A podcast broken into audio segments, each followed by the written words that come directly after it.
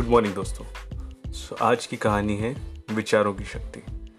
कुछ दिन हो गए हम और फग्गूलाल जी आपसे नहीं बात कर पाए थे क्योंकि कुछ व्यस्तता थी बट हम आगे फिर कंटिन्यू करेंगे।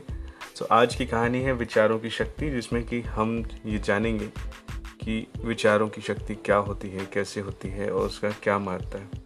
तो आप सब भी जानते हैं कि जैसे कि अक्सर हम सब लोगों को आपने कई बार सुना होगा कहते हुए, अरे भैया, हमसे नहीं होगा।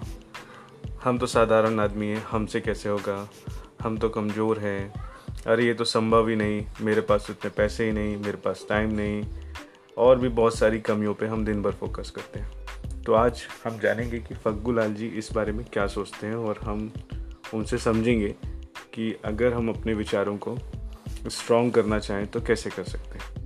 तो एक बार की बात है, जब फग्गू लाल जी एक नीम के पेड़ के नीचे खड़े थे और लगातार उसके फलों को, निबोरी को टेस्ट कर रहे थे। मैंने पूछा, ये क्या कर रहे हो आप? तो वो बोले, भाई, मैं ये टेस्ट कर रहा हूँ, इसमें से सबसे मीठा कौन सा है? और मुझे इसमें से आम जैसा स्वाद चाहिए।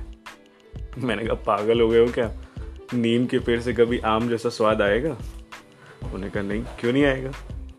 आ सकता है। ज़्यादातर लोग भी तो यही करते हैं। नीम से आम का स्वाद चाहते हैं। मैंने कहा, क्या बात कर रहे हो आप? मैं कुछ समझ नहीं पा रहा हूँ। तो उन्होंने कहा, क्यों? जब तुम ये सोच सोच कर दिन भर रहते हो कि मुझसे नहीं होगा, मैं ये नहीं कर सकता, ये मेरे लिए नहीं है, और फिर भी तुम रोज़ काम पर जाते हो और सोचते हो कि मुझे सफल होना है, सपने देखते हो, और पूरे मतलब उस काम में लग जाते हो, और दिमाग में चलता होता है कि मैं नहीं कर सकता। कोई काम स्टार्ट करने के पहले ही तुम हार मान चुके होते हो और कहते हो कि मुझे जीत नहीं मिल रही। तो वही हुआ ना, खड़े आम, नीम के पेड़ के नीचे हो और आम का स्वाद लेना चाहते हो। मैं कहा, अभी भी मैं कुछ साथ समझ नहीं पाया। आप कहना क्या चाहते हो? उन्होंने कहा कि, भाई सिंपल सी बात है। जैसे आप विचार मन में बोएँगे, आप वैसा ही काटेंगे। धीरे धीरे धीरे आपका मन आपको वैसा ही बना देगा। अगर आप निगेटिव विचार निगेटिव चीज़ें negative YouTube negative news negative newspapers और निगेटिव बेकार की चीज़ों पे दिन भर फोकस करेंगे, जो आपको लगातार डराएँगी, कमज़ोर करेंगी कोरोना की अपडेट्स हर एक घंटे में देखेंगे तो आप वैसे ही कमज़ोर बनते जाएँगे। आपके विचार धीरे धीरे धीरे धीरे आपको और डरावना डरावना बनाते जाएँगे और आप धीरे धीरे डरपोक होते जाएँगे। जबकि अगर आप अपने विचारों को स्ट्रांग बनाते हैं और पॉजिटिव बनाते हैं कि आप फोकस करते हैं कि जो चीज़ आप कर सकते हैं, जो आपके बस में है टीवी देखना आपके से कोई सोल्यूशन नहीं होगा। इसलिए आप अपने विचारों को बदले, कुछ स्ट्रांग देखें, कुछ स्ट्रांग बने कुछ मोटिवेशनल टॉक्स देखें। हो सकता है कुछ अच्छी बुक्स पढ़ें। हमारे पास अच्छी बुक्स हैं, गीता है, रामायण है, भागवत है। और भी अच्छी अच्छी बुक्स हैं हमारे पास। कुरान है, बाइबल है। हम उन पर भी फोकस कर सकते हैं कुछ टाइम के लिए। या और भी कुछ लोगों की जीवनी है जो स्ट्रॉन्ग बना सकती हैं। तो हमें उस पर ध्यान देना चाहिए। अब्दुल कलाम साहब हैं। और भी बहुत सारे लोग हैं जिनके विचारों को हम पढ़ सकते हैं। विवेकानंद जी, अगर हम क्या करते हैं?